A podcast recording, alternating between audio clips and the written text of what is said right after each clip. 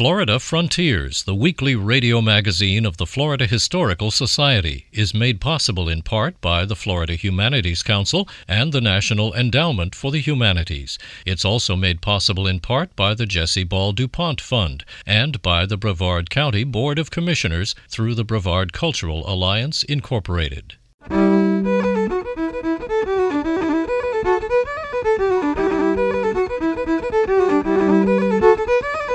This is Florida Frontiers, the weekly radio magazine of the Florida Historical Society, on the web at myfloridahistory.org. I'm Ben Brotemarkle, and coming up on this week's program, the natural Florida as depicted in the writing of Marjory Stoneman Douglas and Marjorie Kinnan Rawlings. Conservation has taken on a new meaning. I think it's pretty much synonymous with environmentalism today. The South Florida legend of Sexton's Mountain, and we'll talk with Gary Mormino, author of the book Land of Sunshine, State of Dreams. Florida is a dream state.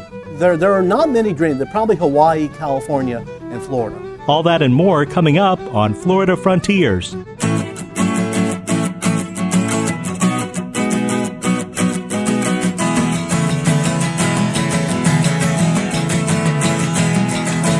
They paved paradise, put up a parking lot with a pink hotel, a boutique, and a swinging hot spot. That you don't know what you've got till it's gone? They paved paradise, put up a parking lot.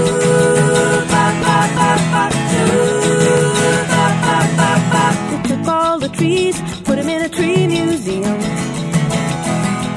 And they charged the people a dollar and a half just to see them. Seem to go that you don't know what you've got till it's gone? They paved paradise, put up a parking lot.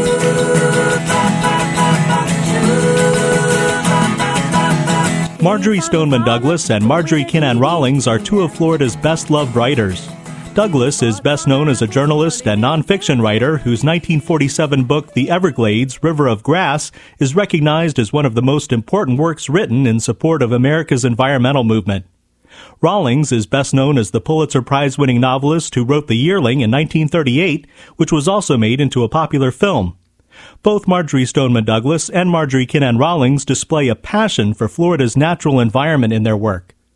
Leslie Kemp Poole is an adjunct professor in the Environmental Studies Department at Rollins College and a PhD candidate in American history at the University of Florida.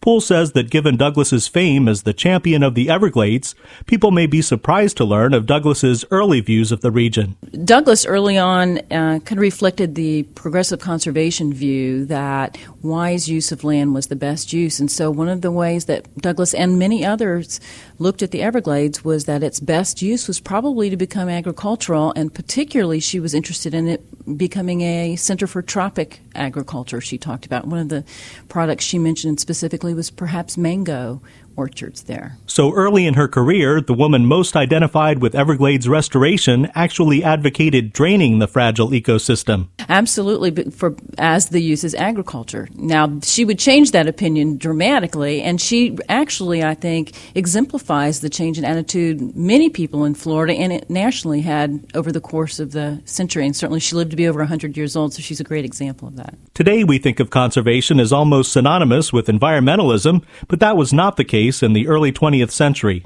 Leslie Kemp Poole. The idea co- arrives in the late 19th century, and the idea was wise or best use using scientific data to use resources. So a river could be better used if it was dammed and hydroelectric power came from it and water was available to cities or agricultural uses.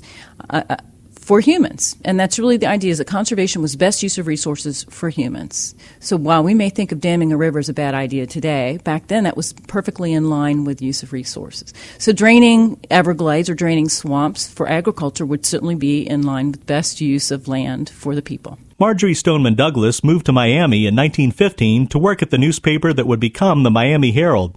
Cynthia Holler of the City University of New York is studying Douglas's writing and says that regionalism quickly defined Douglas's work. She began to become associated with people who believed in the idea that um, that social economic development should be grounded within the particular geographic aspects of a region. And as she was working with the clubs, and, and it was really uh, zeitgeist of the area and of the time, uh, she picked up on that and began to promote South Florida in her columns and South Florida's unique characteristics in very eloquent literary ways that I think captured her audience's imagination about what South Florida was. Douglas is now remembered for her vocal opposition of agriculture in Florida and its impact on the Everglades.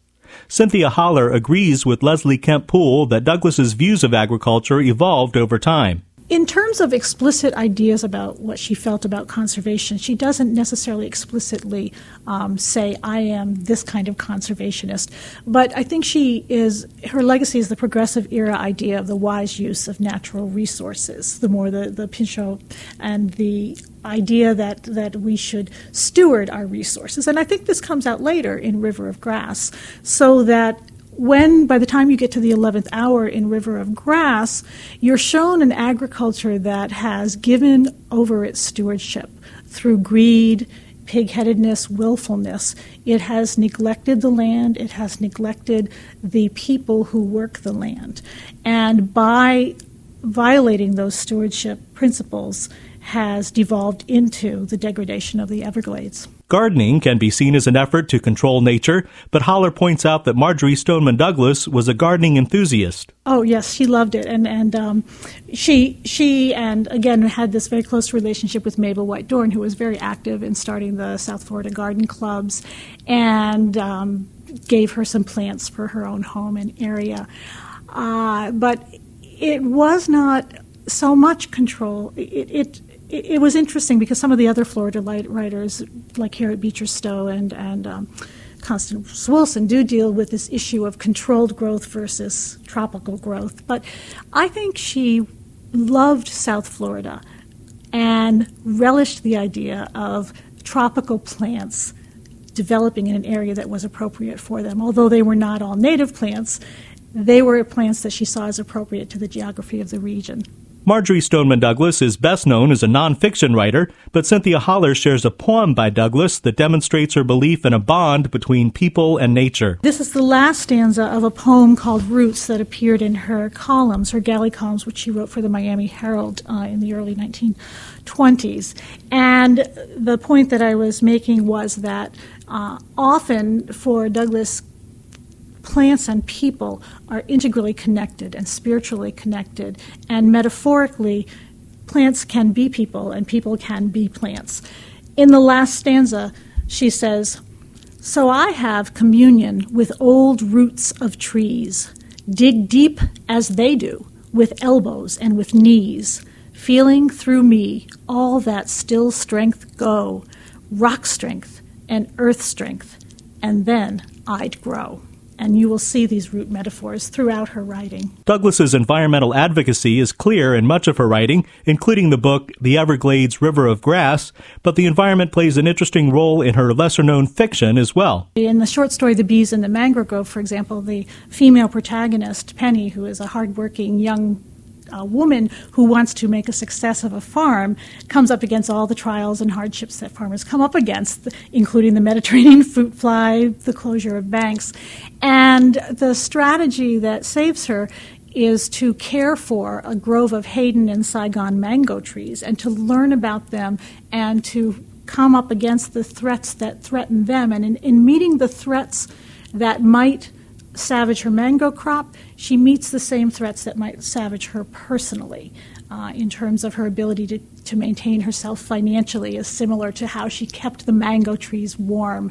Her ability to establish a loving relationship with her neighbor Stephen is similar to the way that she used the bees to pollinate the mango trees.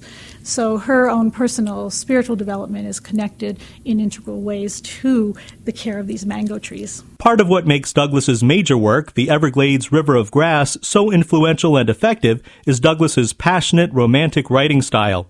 New York columnist John Hersey reviewed the book in 1947. Cynthia Holler. He started out his review by saying Marjory Douglas has produced a poem. And he was speaking of the first chapter of Everglades River of Grass, which is very lyrical, very poetic, almost biblical in its intonations. And if you read through that chapter, which talks about the rock in the Everglades and the life in the Everglades and the water in the Everglades, it is like reading a massive, almost a creation poem, except that it's specifically about Florida and the Everglades. And um, he specifically commented on how poetic that part was. And the latter part of the book is it's a mammoth effort, and it, it's epic in its proportions in terms of its integration of anthropology, history, botany, um, and many things that she researched over the course of four years and brought together in a very astute uh, way. But that first chapter in particular is has that inspirational kind of rhapsodic way that she could speak about things in the world. At the age of 79, Marjory Stoneman Douglas became an environmental activist and remained so until her death in 1998 at the age of 108. Marjorie Kinnan Rawlings lived far north of the Everglades at Cross Creek near Hawthorne, Florida. Rawlings celebrated the natural Florida in her work, including the 1938 novel The Yearling and her 1942 autobiography Cross Creek. Leslie Kemp Poole. Well, whereas Rawlings isn't really what we would consider an environmental activist today, her writings do start to reflect that she's seeing species disappearing, and she doesn't seem so worried about it, but she is acknowledging it, so it's in her consciousness. And and by 1943, she actually had become really interested in what was happening to Florida forestry. She was worried about uh, trees being cut, particularly the longleaf pine forests, and she wrote a piece for uh, Collier's magazine in which she talked about how we're fighting, and she calls it a critical moment to preserve the God given forests, without which we should be helpless atoms on a sterile earth. That's a tremendous. Uh, consciousness that she has demonstrated in that statement. And um, she went on and wrote a letter to her husband, who was in the military at the time in, in the American Field Service, and she says, "You know, if I if I could be of help, um, perhaps I ought to in writing about these things." And she says, I might go down in history as the gal who saved the nation's trees. So she was, she reflects that growing consciousness, and um, maybe she might have become an activist at some point too. Who knows? In Rawlings' books, she describes her own efforts at citrus growing and reflects a love of working and living off the land. I always think that nature is one of the main characters in her books.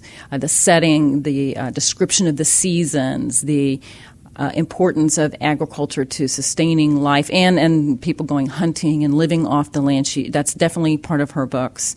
While she doesn't really call for activism in her work, I, she was becoming called to it, I think, late in life. Ideas about conservation evolved throughout the 20th century, and as the 21st century continues, Leslie Kemp Poole says that environmental awareness in Florida seems to be growing. While conservation in the early 20th century meant draining the Everglades. By the middle of the century, when we're starting to understand ecology and we're having a broader understanding of systems, we begin to understand that agriculture was not a good thing for the Everglades. And so, while today uh, conservation has taken on a new meaning, I think it's pretty much synonymous with environmentalism today it, uh, we are seeing the, the results, you know, the plumbing of the Everglades that now we're trying to replumb.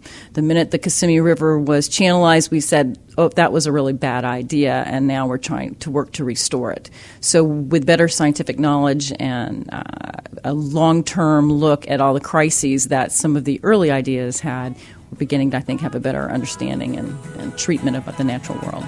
Leslie Kemp Poole teaches at Rollins College in the Environmental Studies Department, and Cynthia Holler teaches at City University of New York.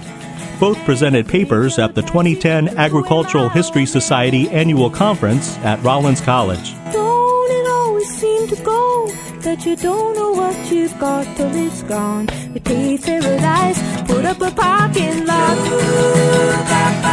I said, seem to go that you don't know what you've got till it's gone?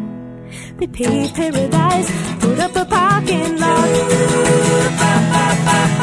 Paved paradise, put up a parking lot. Paved paradise, put up a parking lot. This is Florida Frontiers, the weekly radio magazine of the Florida Historical Society. I'm Ben Brotemarkle. Please join us on the web at myfloridahistory.org to find out about upcoming events, shop for great books on Florida history and culture, listen to archived editions of this program, and much more. That's myfloridahistory.org. In 1513, Spanish explorer Juan Ponce de Leon landed on Florida's shore, beginning a cultural relationship between Spain and Florida that will be commemorated throughout the state on its 500th anniversary in 2013. This moment in Florida history features historian James Cusick. If you think Florida's problems with public education are recent, think again. In 1786, St. Augustine established a public school for boys. The sons of free people, white or black, could attend without charge, although Protestant boys would not enroll, since classes included instruction in the Catholic faith. The school was plagued by budgetary woes, a scarcity of teachers, and overcrowded classrooms.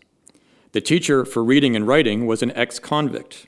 Joseph Monasterio had injured his hand while serving his sentence at the Castillo de San Marcos. So he got another kind of hard labor as instructor for 80 boys, ages 4 to 14.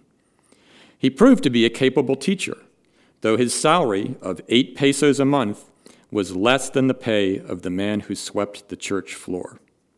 Despite hardships, the school continued to operate until the end of the Spanish colonial period in 1821. University of Florida historian James Cusick.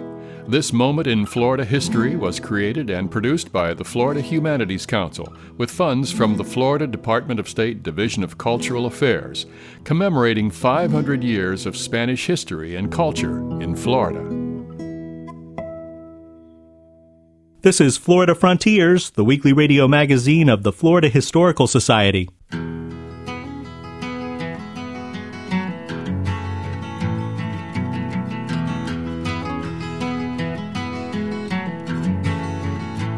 He was born in the summer of his 27th year, coming home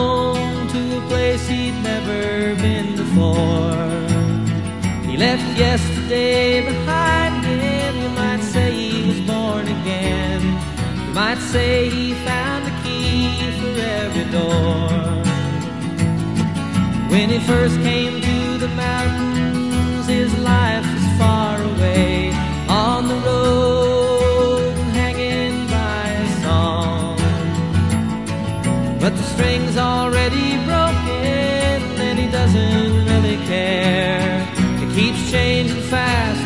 don't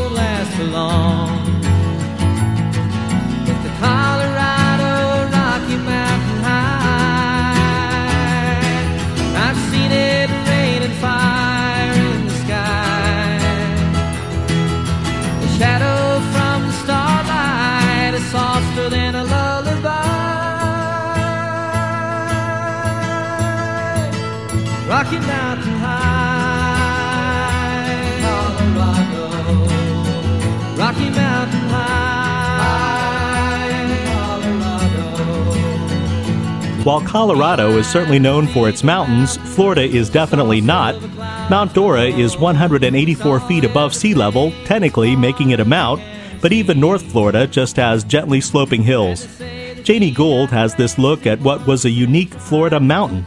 Once there was a mountain in Vero Beach. Sexton's Mountain was an oddity that rose on the barrier island across from Jaycee Park. The eccentric entrepreneur Waldo Sexton had finagled some fill dirt from a man who was dredging the river. Grandson Sean Sexton says Waldo got much more than he bargained for. I think the guy uh, had already figured Waldo out. He put the pedal to the metal on that dredge and he filled that lot with river bottom that stacked up higher than the trees around it. Waldo never expected to see a huge mound of dirt. I've heard that he was surprised. The pile sat there. He didn't have that many low places to put it in. This is when it became a mountain in his mind. So he started putting the accoutrements of the mountain upon it. It started out as uh, a rustic kind of thing with big slabs of concrete that were put in place as steps. Over time, he began uh, hauling things to the mountain site pedestals from an old water tower, Corinthian columns, certainly tiles. He had mountains of tile in his dairy pastures that he used to decorate the steps of the mountain. He called the uh, stairs the Santa Scala, the holy stairs. I remember at the top there were two thrones. They looked like they might have been those of Aztec gods. Where did they come from? Entirely out of his imagination. They were things that were fabricated there from things that he had. I still use things from Waldo's goodie piles all the time. You have a blueprint here that shows that he was calling it the Hanging Gardens of Vero. It was going to be the centerpiece of an artist colony, Ponce de Leon Park. He about figured that Ponce de Leon must have landed right there. It's funny, uh, I've read a National Geographic article that actually puts it somewhere between Melbourne Beach and the inlet. I thought it was closer to Cape Canaveral but I don't think anybody really knows. They've used the uh, Ponce de Leon log. They have found that it's not exactly where they thought it was. Certainly not St. Augustine. So it was going to be an artist colony. I never knew that. He had a lifelong obsession with the arts and he wanted to be an artist. I think that the mountain was maybe a final expression of that desire. Beanie Backus told me that he tried so hard to teach Waldo how to paint, and he said it just absolutely couldn't be done. Waldo was, as we understand the creative spirit, he was very much an artist. You were a young boy when the dedication was held. Do you remember it, Sean? I remember my sisters and I went over to climb the stairs. We were taken to the opening of the mountain.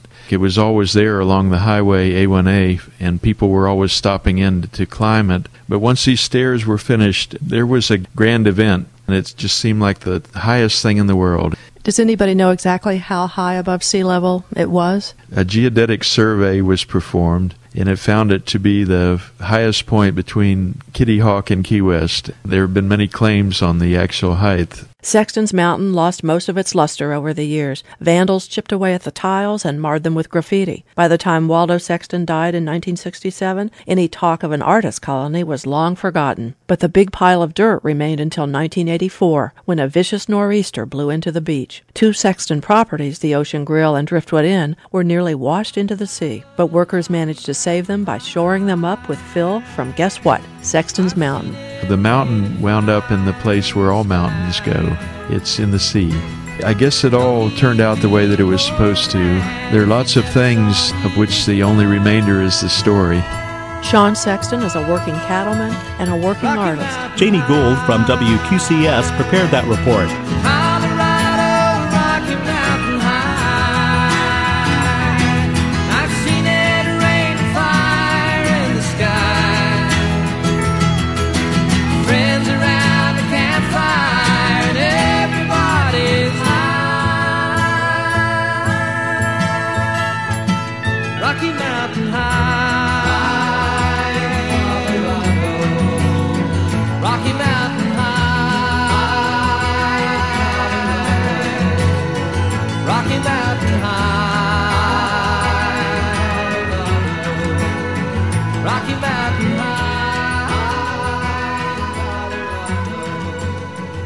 This is Florida Frontiers.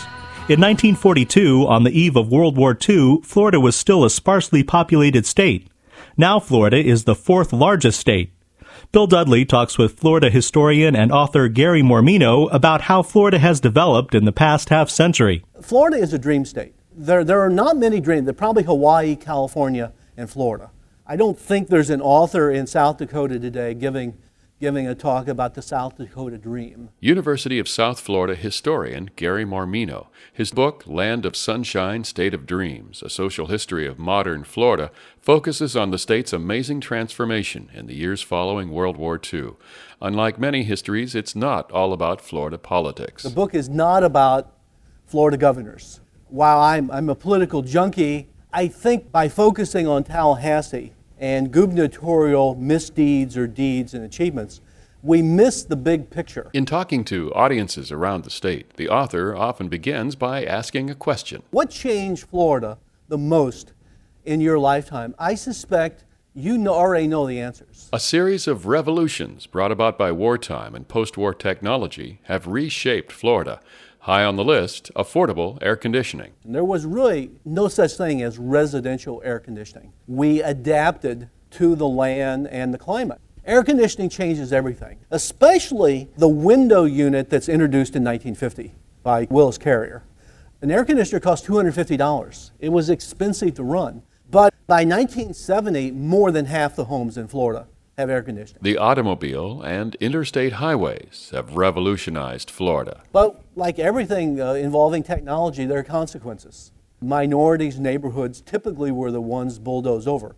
A devastating impact. The interstate highway system was to be a system for military mobilization and, and long distance vacationers. The idea that you would use it to commute from Dade City to Tampa to, was not part of the interstate system. Mormino asks older members of his audience to remember how vast areas of Florida before 1950 were a paradise for insects, not people, setting the stage for the introduction of DDT. In 1945, on a cattle farm in Osceola County, they tried the first experiment. And the reports in the paper are fascinating. The, people, the reporters say, my God, this is the miracle pesticide places like Sanibel. Places like Cape Canaveral were just teeming with mosquitoes. People didn't live on the beach really before World War II. Without DDT, you can't imagine the, the, explosion in Florida. Among the many other revolutions, the invention of concentrated frozen orange juice that actually tasted good changed the face of Florida agriculture. There's probably no other revolution in, in foodstuffs that became such an instant hit. Almost overnight in the late 40s, Americans went from buying fresh orange juice and squeezing it themselves to frozen juice. Is there a better description of this than mixed with three cans of water and stir? The Florida Dream beckoned Americans from every social class to come seeking a new life, often in retirement, in newly created retirement centers. There's never been anything quite like them in the history of, of the world, where you have a majority of senior citizens living in these places. Seniors never live that long. Moreover, they certainly never clustered together in large numbers before the mid 20th century. One thing that has most defined post war Florida has been runaway, unplanned growth. Mormino equates the technology, the advertising, the many factors that have brought people here with the well known cartoon in which Mickey Mouse, as the sorcerer's apprentice, tries to stop the broom from bringing more water. And he doesn't know the command to halt the broom, so he takes an axe smashes the broom into a thousand pieces. Each piece becomes a broom disciple carrying pails of water. Finally, the wise sorcerer comes and, and provides the command. And in some ways, this is a perfect parable for modern Florida. How do you stop the growth in, in some ways? How do you stop what brought you here in the first place? Florida's future may see intergenerational conflict, water wars pitting county against county, overcrowded highways, and more. Still, the author sees no sign of a slowdown. There's, what, 20 million baby boomers who are going to want to be near water. What, what is the breaking point when traffic becomes so abominable, when pollution becomes such a problem? Will people say, it's just not the Florida they had envisioned? I mean, many of you remember a Florida in 1950 that you could argue, I mean, you should have seen Florida then. But to someone who sees Florida for the first time, the beach is still the beach. It's easy to lament the parts of Florida that have vanished coastal villages, rural areas, wetlands, small towns. Charming places, but they become so popular and overrun. We commemorate them for what was, not what they are now. And it is really the great challenge of modern Florida is how do you preserve for future generations. The Sorcerer's Apprentice doesn't have the answer to that, nor does the wise sorcerer. Historian Gary Mormino. His book is Land of Sunshine, State of Dreams, published by University Press. I'm Bill Dudley, with funding from the Florida Department of State Division of Cultural Affairs. This report was produced by the Florida Humanities Council. You've been listening to Florida Frontiers, the weekly radio magazine of the Florida Historical Society. Please join us again next week, and until then, visit us on the web at myfloridahistory.org. You can also find us on Facebook and Twitter. Have a great week. I'm Ben Brotemarkle.